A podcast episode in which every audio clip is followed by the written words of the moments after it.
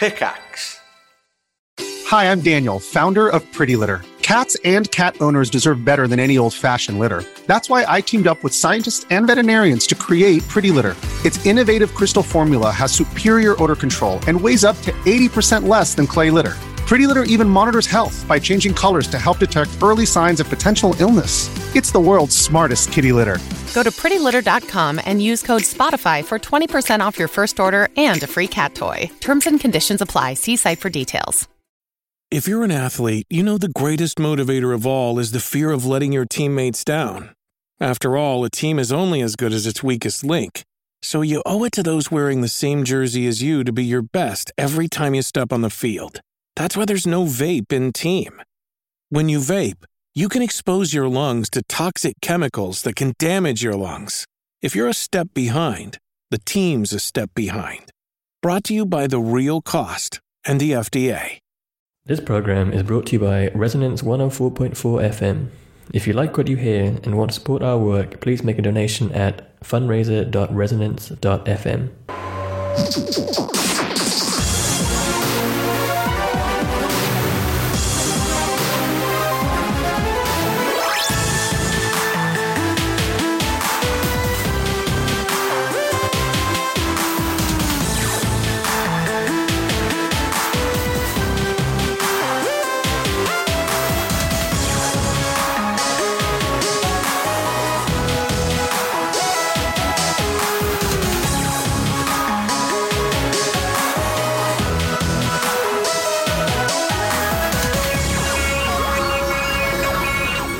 Good evening and welcome to One Life Left on Resonance 104.4 FM. We're a video game radio show and my name is Steve Curran. Hello, I am Simon Byron. And No Anne Scantlebury.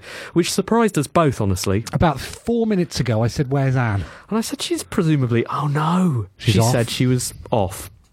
So that's on us. Okay. She did confirm that with HR, who is... Her. And she did let us know as well. So Anne, wherever you are... Hope you haven't. Actually, I think she is abroad, isn't she? I don't know. I thought she was going to be here. No, I think she's... You know that work trip you thought she was taking last week? Right. She's to Spain. Yes. I think she's taking it... To do work. And she said, no, Simon, that's next week. Oh, OK. I think it's this week. Right. So, just us two then, eh? Just us two for now. For now. How's it going, Steve? I've had a bit of a cold, but I'm better now, so I'm on a bit of an upswing after that. Who hasn't? I struggled to shake mine off, and my wife, she's been poorly for quite some time. My daughter's been coughing for years. Do you think it was, smoking? Coronavirus. I don't think it's that. No, me neither. Right. Well, it's good to get that ridiculous suggestion. Yeah. And if any of you are thinking of writing in, suggest making a joke about that, don't. Well, join the queue because in some hot news, we've got an incredible thing has happened, listeners. In fact, I think we should trail this now. Okay. When I arrived for the show, just doing some admin with the boys upstairs, checking some things out, and one of the things we. Wait, but you tell me to get here at 6:30. I just thought that you arrived like slightly before me, but it sounds like you're hanging out with the boys upstairs. Just got a few things to see over. It's just you wouldn't be interested. I always say, any post for us this week, it's always a futile. Is this a joke between you and the lads? Is it? It is because they know.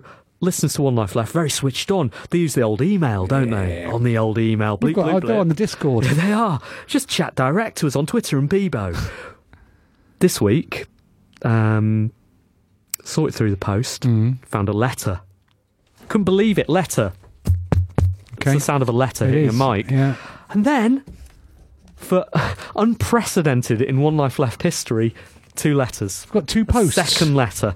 So we will be opening two posts live on air in the letters section, which will be coming up in about 27 minutes. Also to trail something coming up later, I had something happened to me this morning, which I thought I must tell you, and I thought I'd probably say during the review section. But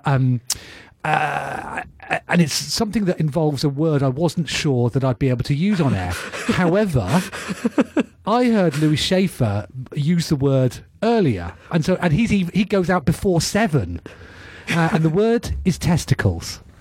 Okay. Biology. Yeah. It's absolutely fine. That's coming up later as well.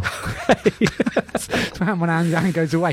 Thankfully, though, it's not just us, is it? It isn't just us in the studio tonight. We have a special guest. We do.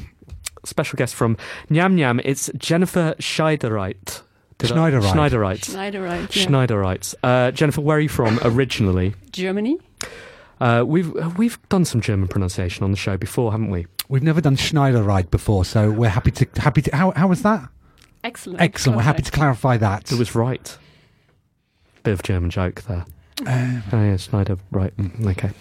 And we're going to be talking about your game in your studio after the news. Now, on the news. So Anne did send us some news last week. Did she send it to me? Or did she send it to you, to the lads upstairs at onelifeleft.com? Did she do that? She's probably just at admin at onelifeleft.com. Okay. No, she sent us news from this week for next week. Either use or do not use, ! Do you have that document? Okay, I've got Mario Kart GDC. No, not that. We need to discuss BBC impartiality. Not that. Tonight, your invitation to the Juliet, Monday. No. Reboot Dubrovnik. Plans with a Z. Do you want me to chat? I don't think you were on that one, but she was mentioned in that email between me and David. Okay. Then actually, older than that, there's an email subject which is David. Okay, so no, it was just me, which would have been an easier way of checking that. Okay. I've checked now. So I tell you what, I will run through these news stories, which are a week out of date, but that's okay. And you can do the any other news after story 3 and find something more contemporary. Great. Good? All right, it's the news.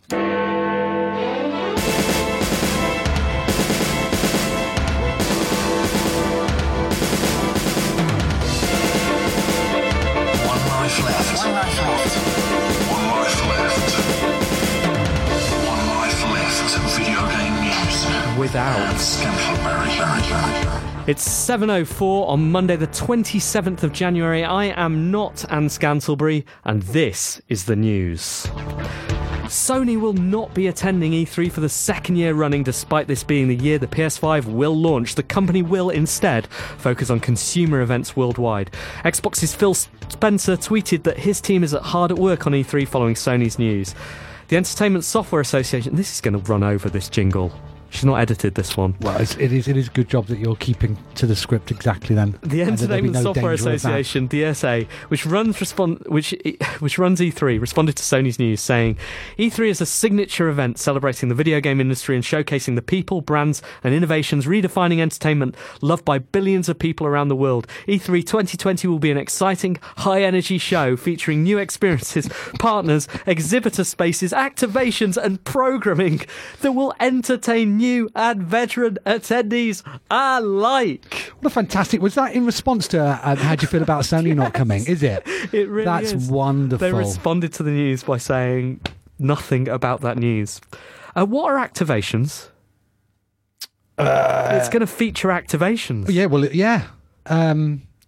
Is someone or something being activated? What's an activation? I don't know. I mean, presumably there was a follow-up question from the journalist. What is an activation? Yes. I don't know. They would have just repeated the same statement again, but louder at them. That seems strange, though, doesn't it? Yeah, like Xbox's Phil Spencer's response, though. We're hard at work doing it. If you don't want to do it, it's a bit teacher's pet, isn't it? You don't want to do it. We're going to do it. We've done extra work. We've got loads of activations. Coming up. Do you follow E3? It's not a show I go to.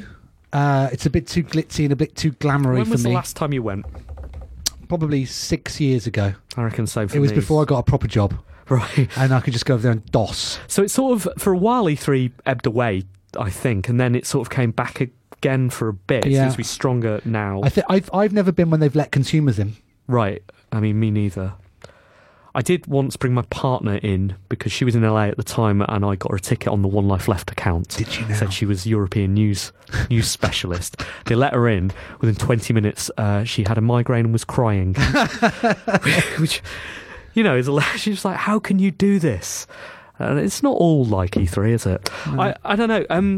Apparently it is still a thing. Does it surprise you that Sony are doing their own thing? It does surprise me because... Yes, there's a lot of nonsense around that time, but it does appear to be one of those moments when the eyes of the media falls on video games. The BBC send people, the other grown-up newspapers send people as well. Everybody's talking about video games. Was that where that Watch Dogs story came from this week? I didn't see the Watch Dogs story. The BBC had a man in Watch Dogs. Oh, sorry, yes. Did you see it, Jennifer? I did see that. A man was... It was Watch Dogs. He did like an interview with the developer who was a character in Watch Dogs or something like that. Yeah, I did see the news. They were both in the game. Sorry, I thought you were talking about like Anne Robinson Watch Dog and that we'd been naughty. No, genuinely, that someone had been naughty again. I've not actually watched the piece. I saw a lot of people writing about it. No, they were. I mean, it seemed to be a very good piece of PR for Watch Dogs. They put the BBC developer inside, the BBC journalist inside Watch Dogs. Yeah, they activated it. They activated it right there. Inside the game. Have you ever been to E3, Jennifer? No, never. Would you like to go to E3? I don't think I would. Because, I mean, I primarily make independent games, and E3 is not very, like, indie-friendly or indie-focused. It's sort of shouting, isn't it? It's sort of shouting and Call of Duty. It is exciting over there, I have to say, when you see... all the big billboards. You got Skyrim, the Skyrim one on that hotel. That's right. Someone pointed out that it was. They found it amusing that the ESA had responded so quickly to this news story when they kept quiet about all the journalist details being leaked on the internet. Mm. But now I disagree with that. They haven't responded to this story still, have they? In fact, they could just use that response for anything that happens in future, couldn't they? Yeah, maybe we will do. Just like make it a running joke. Get them to respond, reading out that statement and activating people. The NHS's mental health director has called for game companies to get rid of loot boxes because they are setting up kids for an addiction to gambling. Claire Murdoch said in a statement, "Frankly, no company should be setting kids up for addiction by teaching them to gamble on the content of these loot boxes. No firm should sell to children loot box games with this element of chance, so yes, those sales should end. Young people's health is at stake, and although the NHS is stepping up with these new innovative services available to families through our long-term plan, we cannot do this alone, so other parts of society must do what they can to limit risk and safeguard children's well-being." Anne goes on to say, in August, Sony and Microsoft and Nintendo announced they wouldn't allow loot boxes on consoles until the publisher discloses the drop rates for the boxes. Interesting. Yeah, they do that in FIFA, don't they? I believe, don't they? Show how likely it is you're going to get messy, right? Do they have to do that for every character? Then? Yeah, every single. I think so. Yeah. Okay. Otherwise, it wouldn't be allowed. Wouldn't be allowed on it, would they? Hmm. I've not opened a loot box. I've not opened a loot box I've paid money for ever. Have I paid money for? I don't think so. You? I mean, you get... But that's most of the fun, right? Trying to play the game and not... Without spending money. Yeah. I think it is. Because, I recently, I started playing Magic the Gathering online again, and they are trying to sell you packs. Are they? And whatnot, but I'm just I'll play this game and I get all of the cards for free. Right. And that's my new goal in life. I assume that psychologically that's good for you as well, because then when you lose, you can say...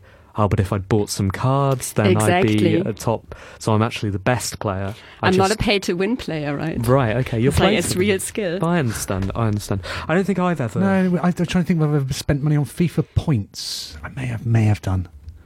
Like once or twice. Someone can probably comb back through the archives. Yeah. Long-time listener to the show and correspondent with the show, Weasel Spoon... Mm. Asked if he could be One Life Left's archivist the other day. Oh, we do need that, don't we? There's a danger that we'll be erased. This is episode 401. Right. Now, lots to go. He said he might put together some best ofs, which is be a challenge, wouldn't it? Good luck with that. Good luck with that. Okay, I think I've got one more story. Yeah, no problem. And then we're onto this week. Oh my goodness, Anne's got a lot to... Look at all of this. Mm. It's the same story. Has she put the same effort in knowing that she wouldn't read it? I'm not sure. And finally, the Epic Store has been open for just over a year and it has been doing numbers. And it released some of those numbers in a handy graphic this week. The store has racked up 108 million users with $680 million spent, 215 million of which was spent on third-party PC games in the store. Players had the choice of 73 free games, which would have cost the equivalent of 1.455... I've read out that number in a really stupid way. God, you're going to have to keep going now. $1,455,000. Okay. Also known as $1,455. In total, with over 200 million free games claimed. The company also boasted that creators of the games on the store were from 235 countries around the world. Truly epic, says Anne. Oh, there aren't that many. Are there that many countries? Well, let's name them. Yeah. Austria. Australia. That'll do. Wait, no, Jennifer's got to do one. France. There we go. Okay, that's three. Do you think are there that many countries, Jennifer? There are really 235 countries? There gotta be. If Epic are saying so. Okay, Google. How many countries are there? Google says there's 195 countries. Right, Mark Rain. Okay, what do we think about those stats then? $680 million spent, $215 million of which was spent on third-party games. So, obviously, that's $400 million spent on Epic's games. On Epic's games, which seems a bit skewed, right? I thought that was unusual. What games have they got up there?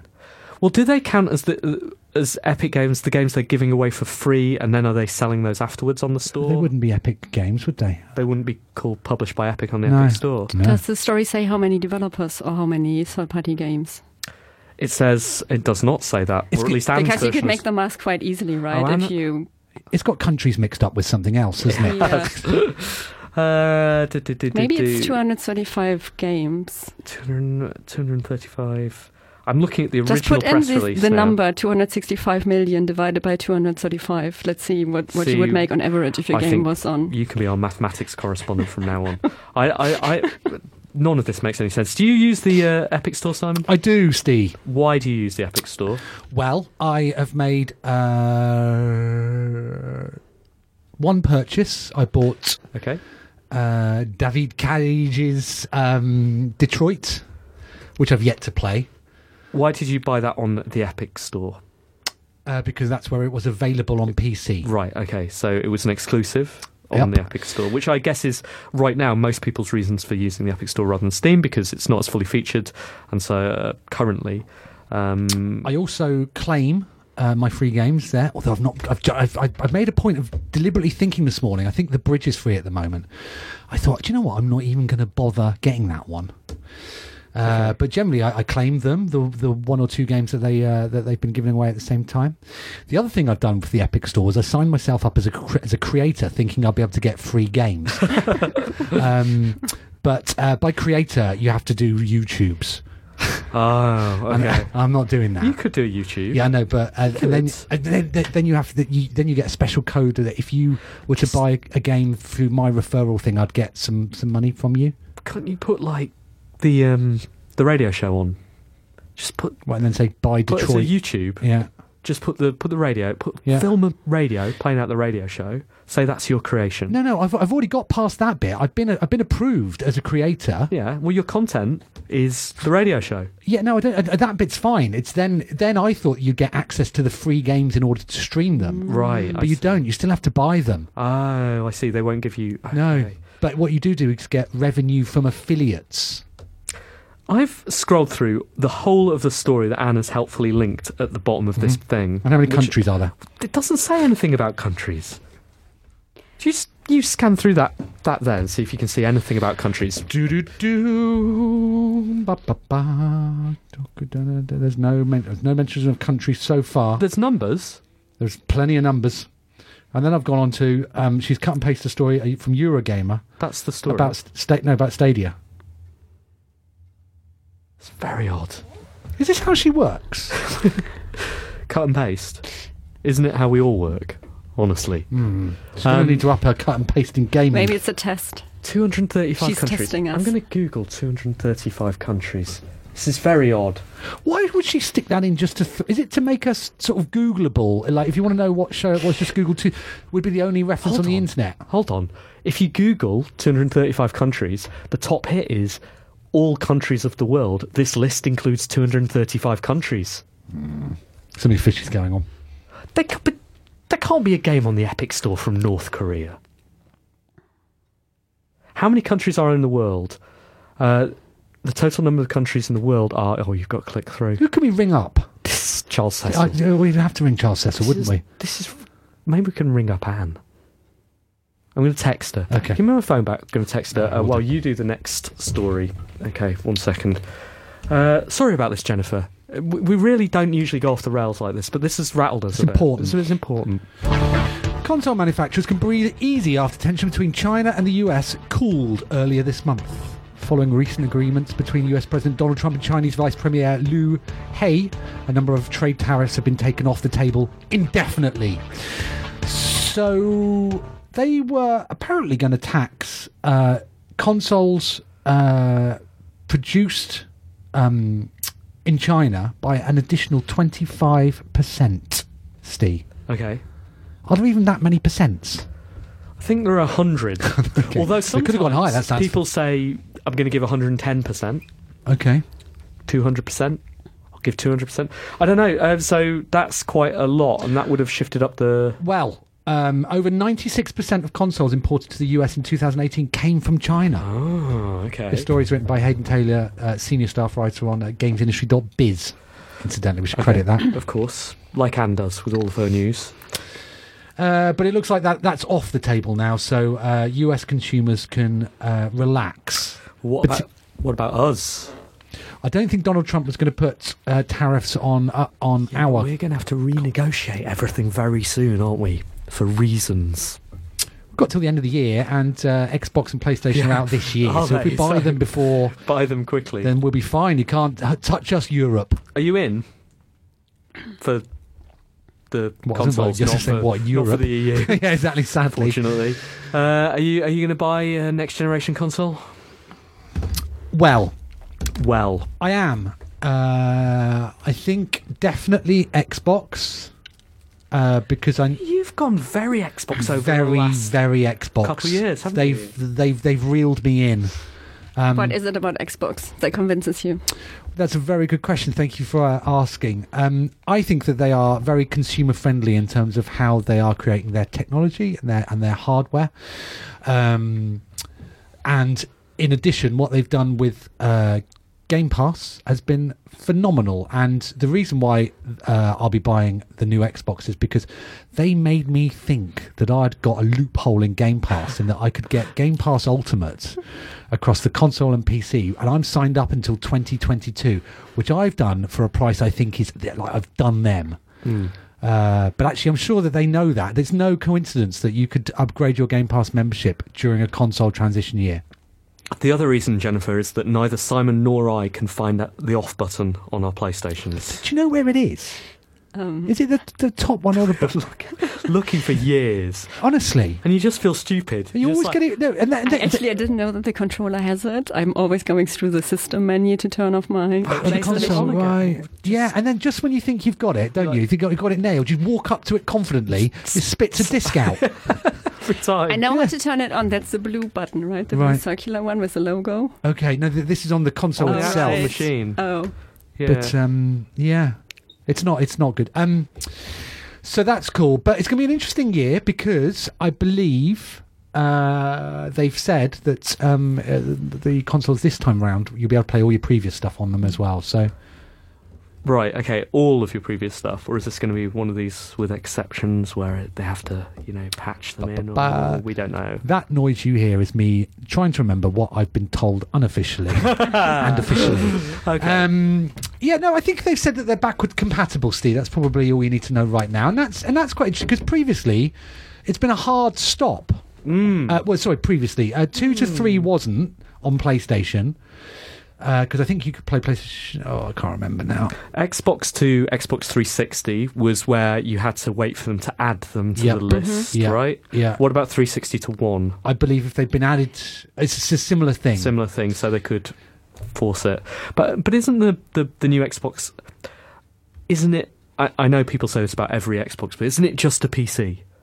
That's what people are specifically saying about this one. I think the rumour is that it's going to be able to run Windows or something. Right. I don't know. I've definitely not heard that. No, definitely haven't heard that. Okay.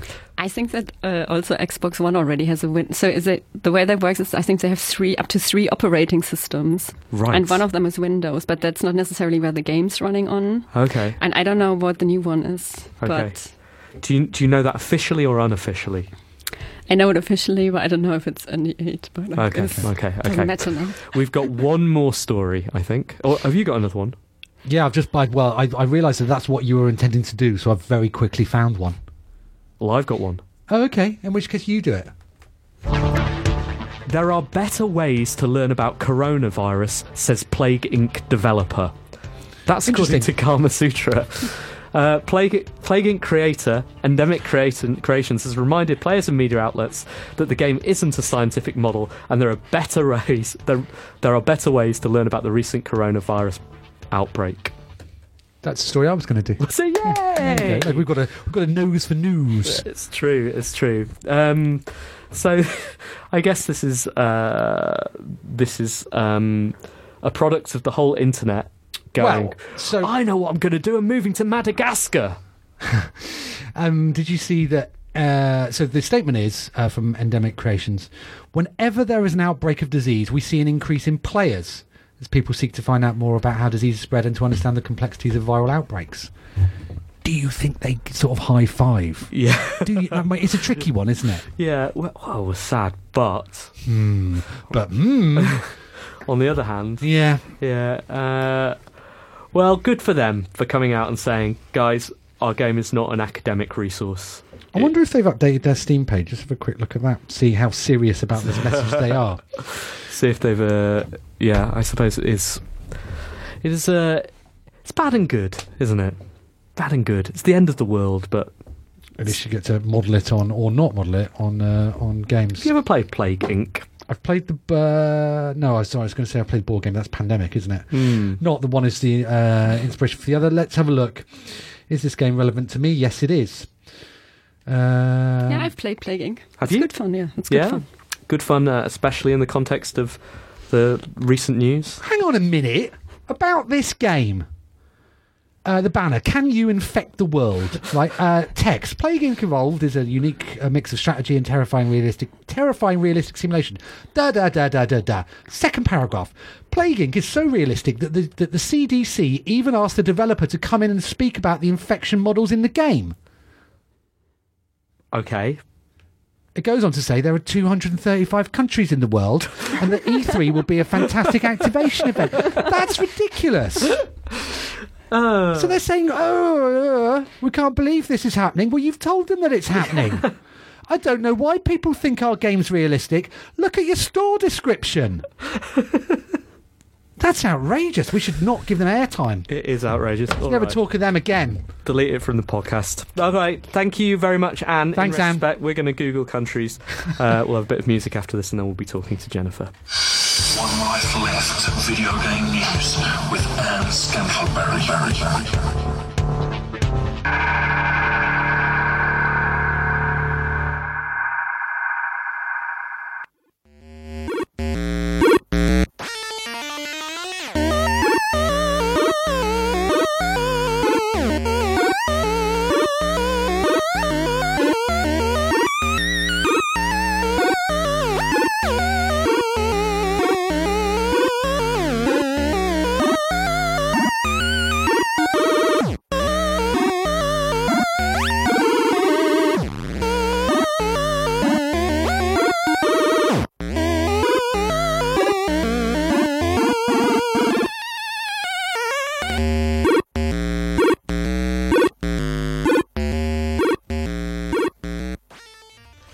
That is from chipmusic.org. It's Coco Nums. And I'm getting a thumbs down. You are getting a thumbs down. As well, I was doing a finger up earlier. Trying to turn down the headphones. Jennifer's trying to do those. It is those ones. Thank you, that's much better. No problem. Anne normally does the bit with that button. She does. She pushes across. She does. She.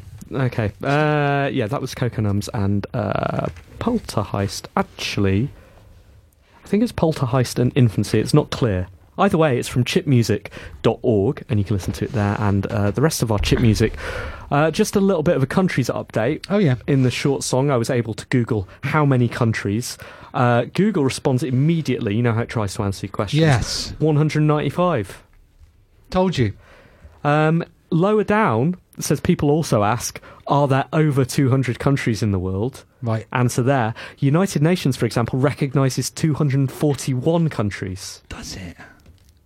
The United States, however, recognises fewer than 200. Okay, so in the United Nations' eyes, there are 6 countries that haven't bought from the Epic Store. Yeah. Is that right? Whereas in the United States' eyes, there are 30-odd where they're going, 40-odd going, that's not a country, that's not a country, that's not even, what?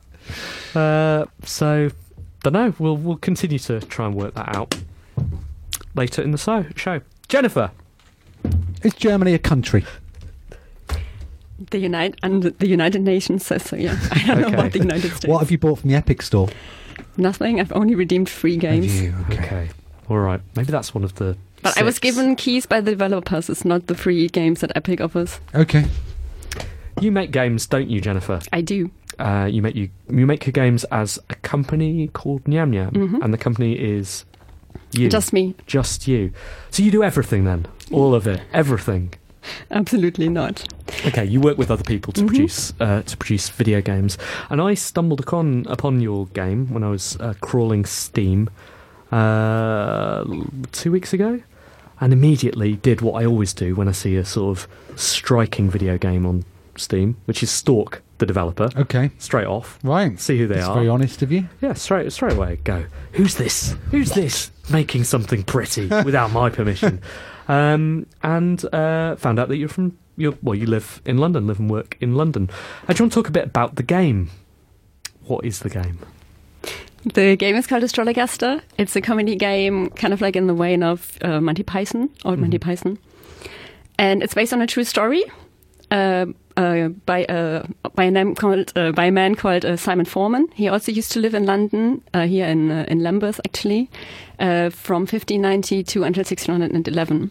And Simon Forman, he also dealt with similar things to the coronavirus, the plague, and he claimed that he could cure the plague. And the way that he did that was via astrology. Okay. How did you find out about this guy? So we know about Simon Forman because while his medicine wasn't super good, he did keep patient records, and his patient records have survived to this very day. 80,000 records, I think, with 60,000 people people that came to him to ask for advice. And the University of Cambridge, a woman, a professor by the name of Lauren Cassell, she has studied and created a digital archive of his cases.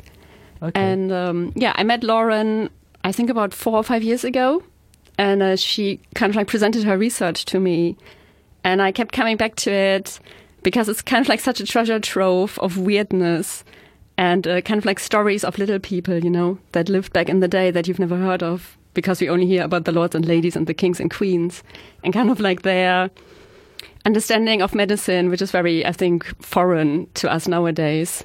So these are small vignettes told through medical records from a long lost time. Exactly. And you met a woman who's an expert on these and discovered all of these stories. What made you want to turn that into a video game?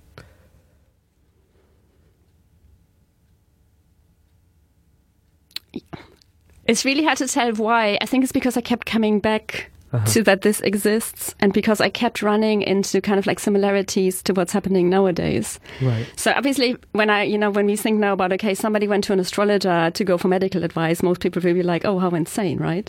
But actually medical astrology is still a thing to this very day, and it's quite popular in countries like China or India. It's called Vedic astrology.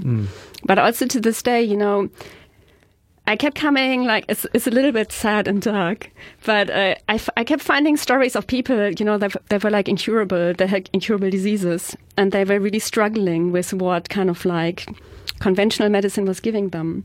And some of them, they went to, so-called wonder healers, and they died tragically because obviously, that also didn't work.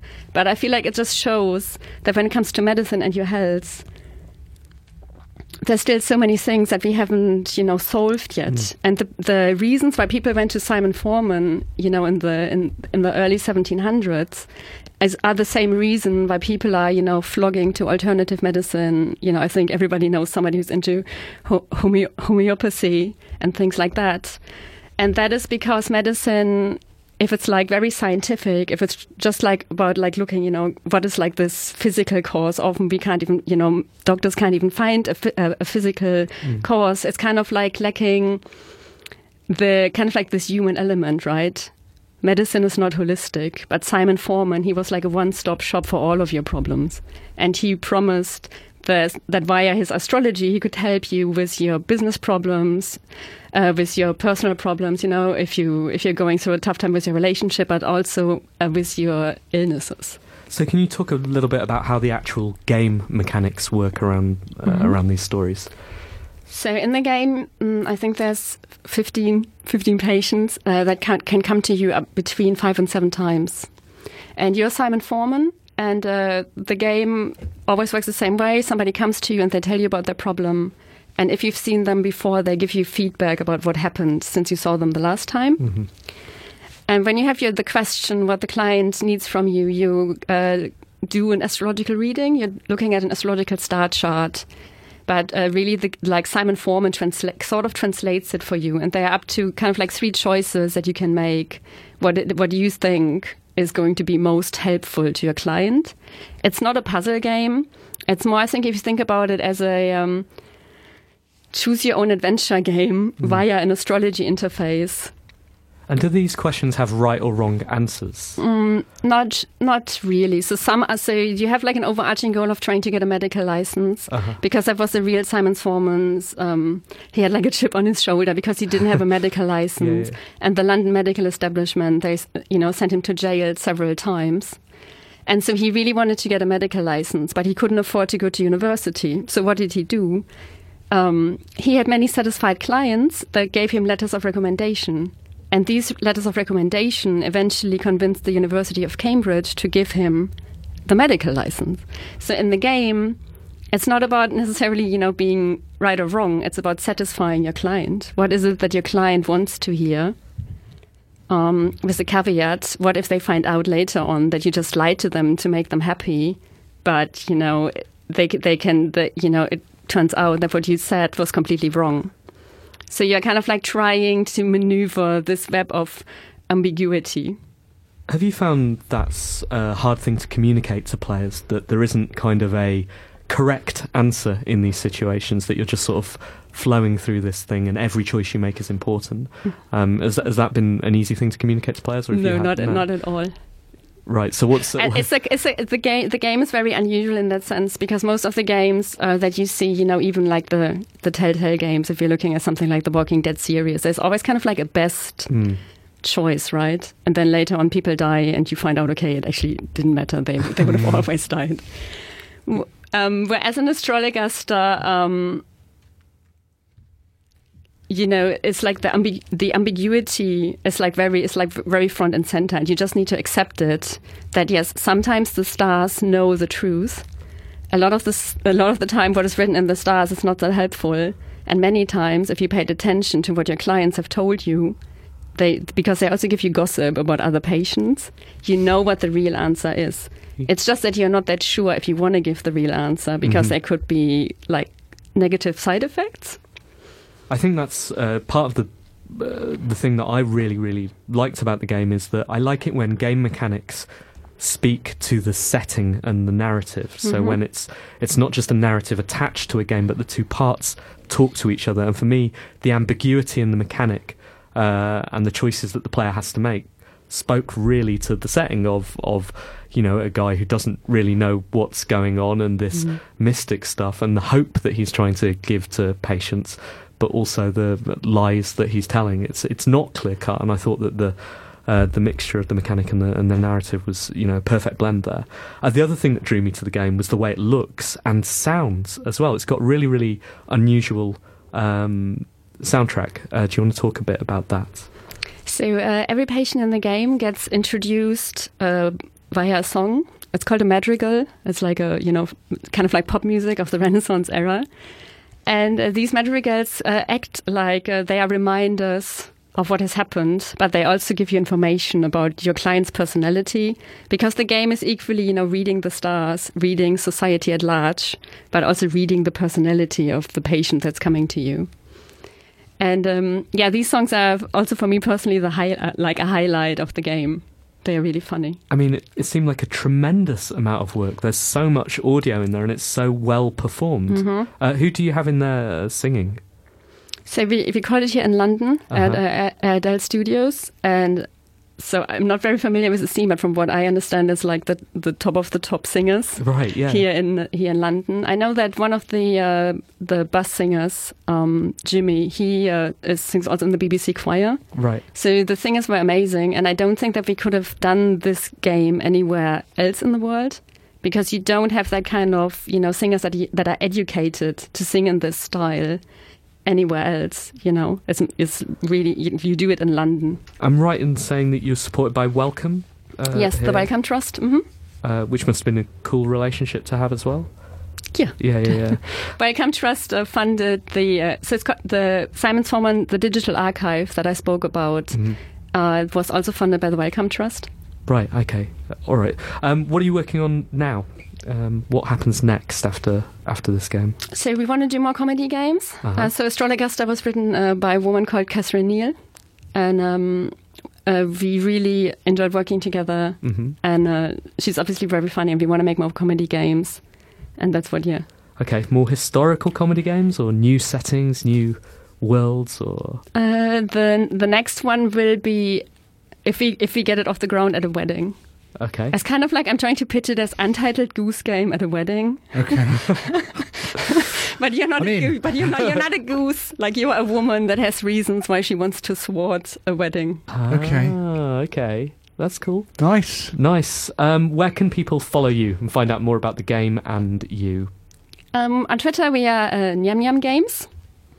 I think we're the same on Instagram, Facebook, and everywhere. And our website is nyamyam.games.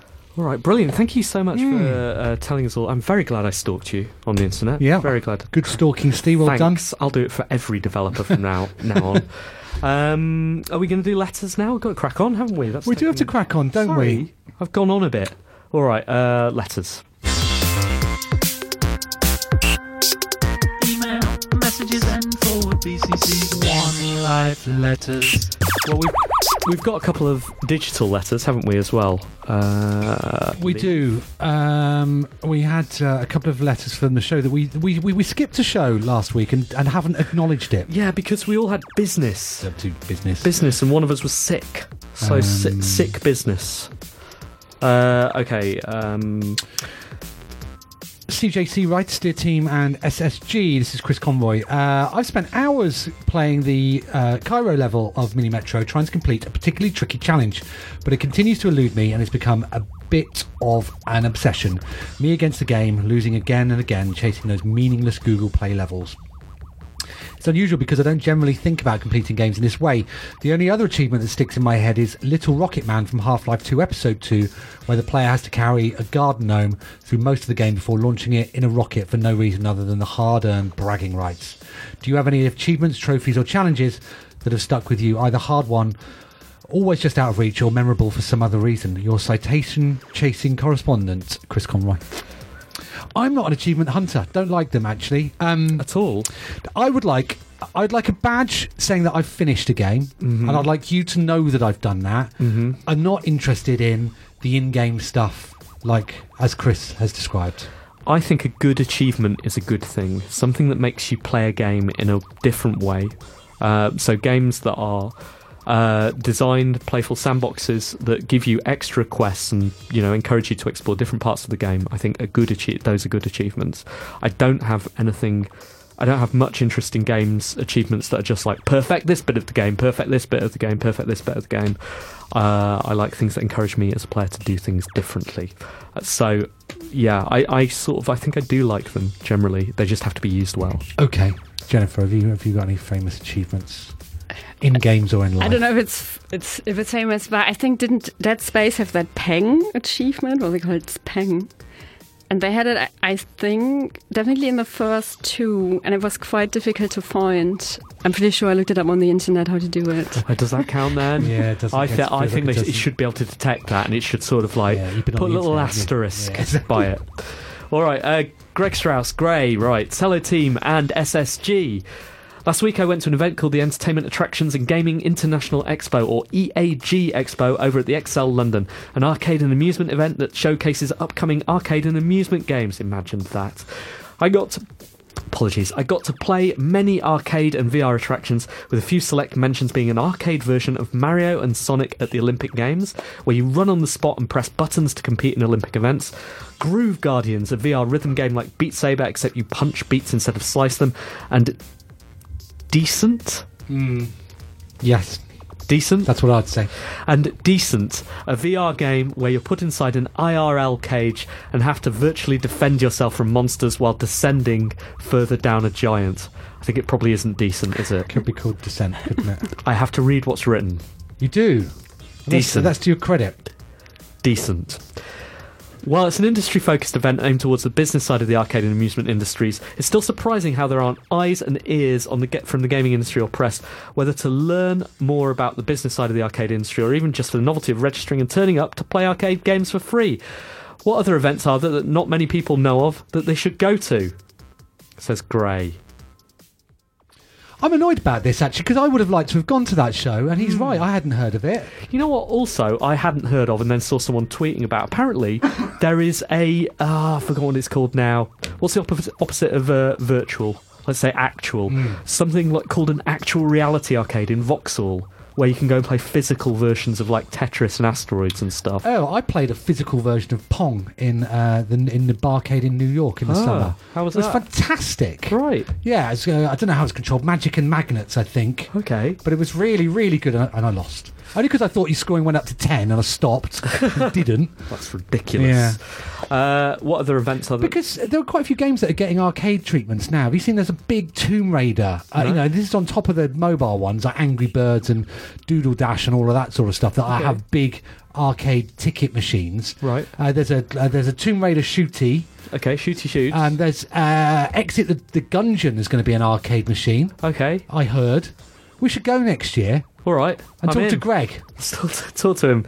Obviously, other events that not many people know of and they should go to, Marioki. Mm-hmm. I mean, more and more people know of it, but still, more people should know about it. Now Play This. There should always be more people there. It's always good every year. Anything else? Yeah, we need to crack on with these two. Oh, my goodness, we're running late. One to Jennifer. All right, Jennifer, what do you want? Red stamp or blue stamp? Red stamp. Red stamp. Oh, you've got the...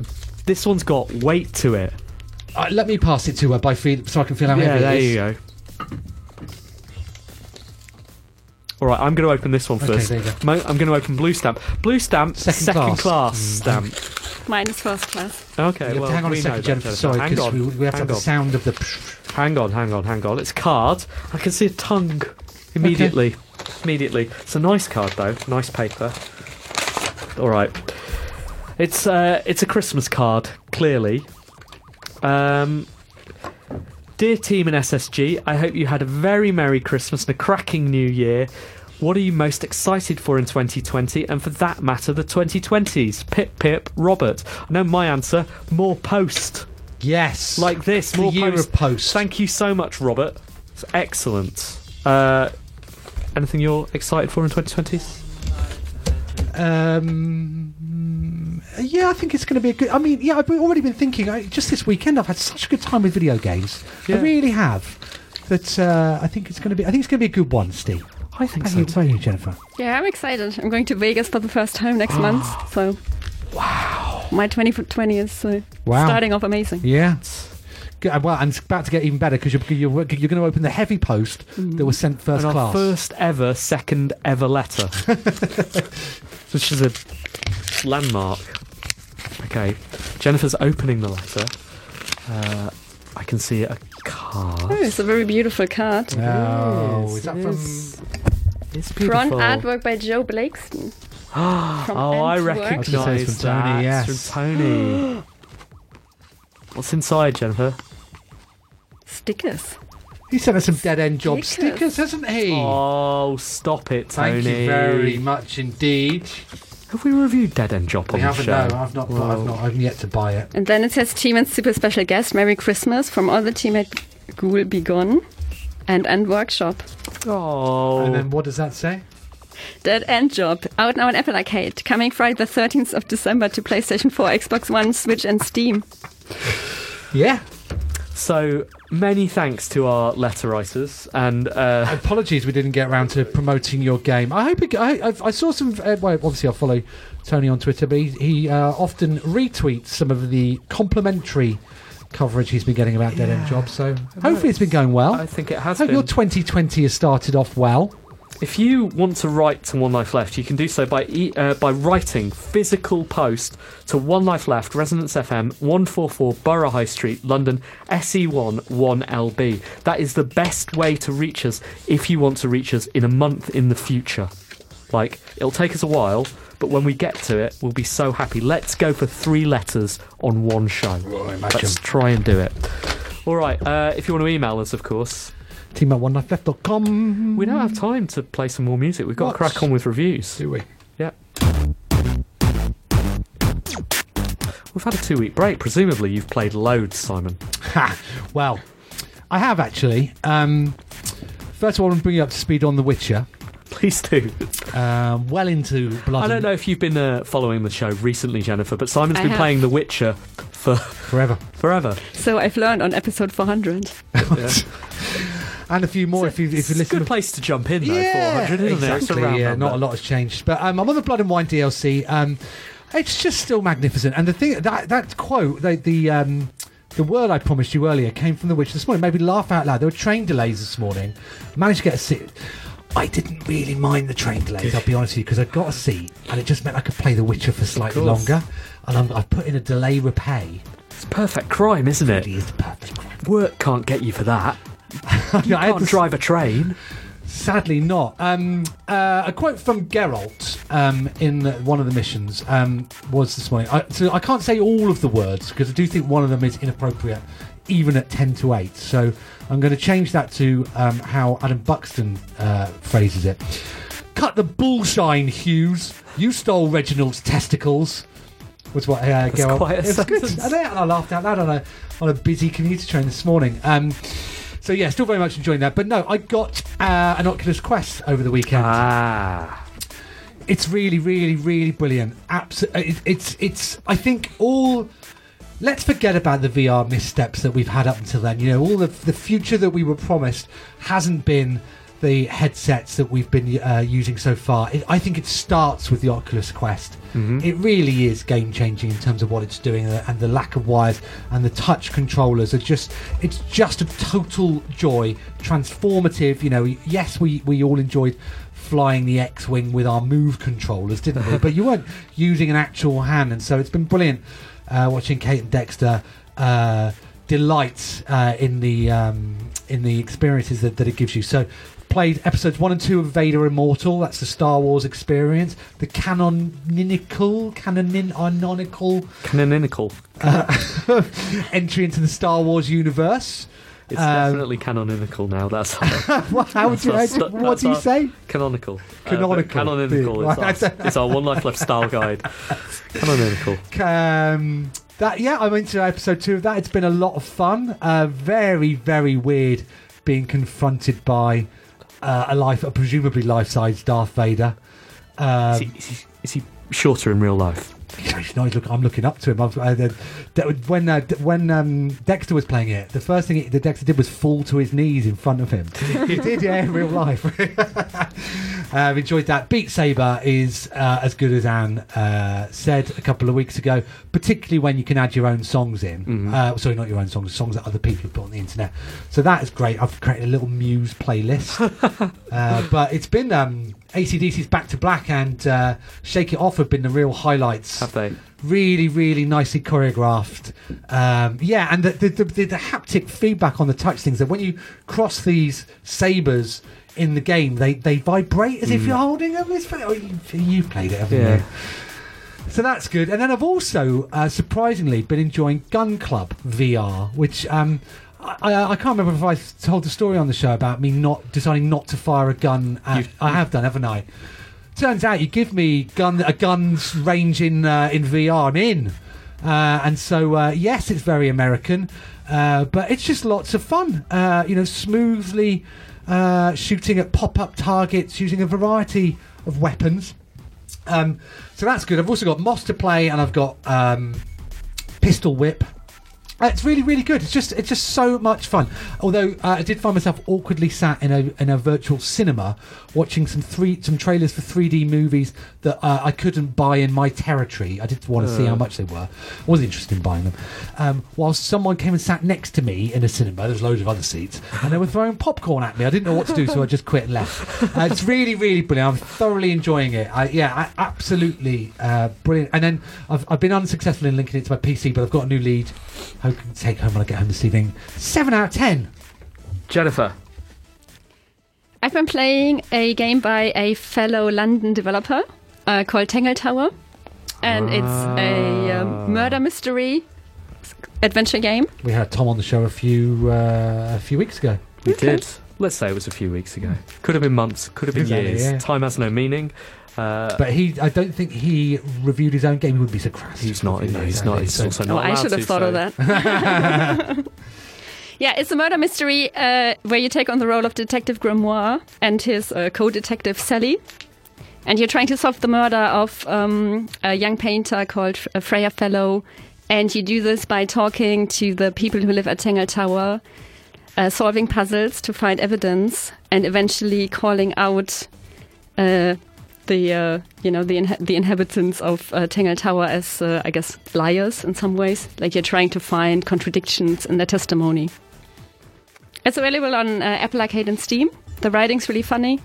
The voice acting is excellent. I had a great time with it.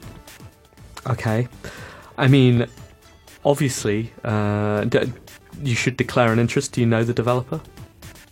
A little bit, yeah. A little bit, but it's not going to affect your score. No. Okay, and what score are you going to give it? I got to go for 7 out of 10. 7 out of 10, okay. Seems fair. I'm sure Tom listens, and I'm sure he'll be fine with that as well. All right, me. Is it my turn? Go on. All right. I stopped playing Divinity Original Sin. Why? I was really, really enjoying it, and I got to a part where you could rejig the stats on my characters. I found it overwhelming, and then in that moment thought, I could exit at this point and I'd be fine. I've learnt enough. And so I stopped playing. I may go back if I get bored. I'm not bored right now because Sock Pop have just put all of their games on Steam. Do you know who Sock Pop are? I do. They're a video game developer boy band, self-styled. For the listeners who don't, they release loads of games all the time. You can subscribe to their Patreon for $3 a month, and they release two. If you subscribe to their Patreon, I think you get 2-ish games a month for $3. On Steam, they cost $2-3 each, and you can buy them all now, or you can buy them in collections, which are about I think $20-ish each as well. So they've just dumped them all onto Steam. And dumped? Yeah. Do you think that's what they intended to do? I would just dump them on Steam. What should we do with these? Just dump them. It was a surprise, I think, to a lot of people. It's certainly a surprise to me. And there's a lot of joy to be had there. I think the site that I read about this on, it might have been Polygon or something, said it's the best race, one of their games is the best racing game available on PC. Whoa. They're all very, very tiny, as you might imagine, games made in a couple of weeks, and they're all very, very limited. It's almost like better than Project Cars 2. Yeah, better. They show mechanics off, and you play around with them and go, yeah, that's cool, and then the game's pretty much over. They're almost like tech demos, but they're super fun. If you want to try them, I heartily advise buying a collection. You have to accept that some of them are a bit rough, and they don't always work properly with the gamepad. They don't, it's a bit fiddly. Some of the control mechanics aren't great, but they're full of ideas and they always look kind of pretty. Also want to mention, do I have time? Yeah, quickly. No, I've lost my page. I think I played a game called Temtem. Oh, yeah. Oh, yeah. Is it called Temtem? Mm-hmm. Top of the Steam charts. Is that where it is? It's a Pokemon game. Oh, my God. Mm. Like, it is a Pokemon game. Like, it is a reskin of Pokemon. Is it? That's the accusation, is it? Is it? Well, I'm not accusing. I'm saying what a clever business model to take Pokemon, which doesn't exist on PC, and make a game which is transparently Pokemon. Like, I don't play Pokemon, and just from what I know about Pokemon, I can tell this is Pokemon. It's good. It's well made. It's like playful. It's nice. There are other people in the world. It's a connected kind of Pokemon. So you see people running around in a kind of Fantasy Star Online style, you know, pausing and staring into space while they fight things and then running around. I think it can be super. It could be super fun. And if you are on PC and need that itch scratching, then either buy a Switch and get Pokemon, or join in with everyone else on Steam and play Temtem. 7 out of 10. Is it by? Who publishes it? Well, it's published by Humble. Oh, that's right. So, yeah, that's the thing. Jennifer, thank you so much for coming on the show. Thanks for having me. Oh, you've been brilliant. Remind us again, where can people find the game? On Steam and Apple iOS. Perfect. We'll be back next week. Yeah, I think, and might be supposed. We don't know. We haven't checked the HR records. Still don't know how many countries there are in the world, but let's assume she was right. Until next week, we've been One Life Left. Goodbye. Bye.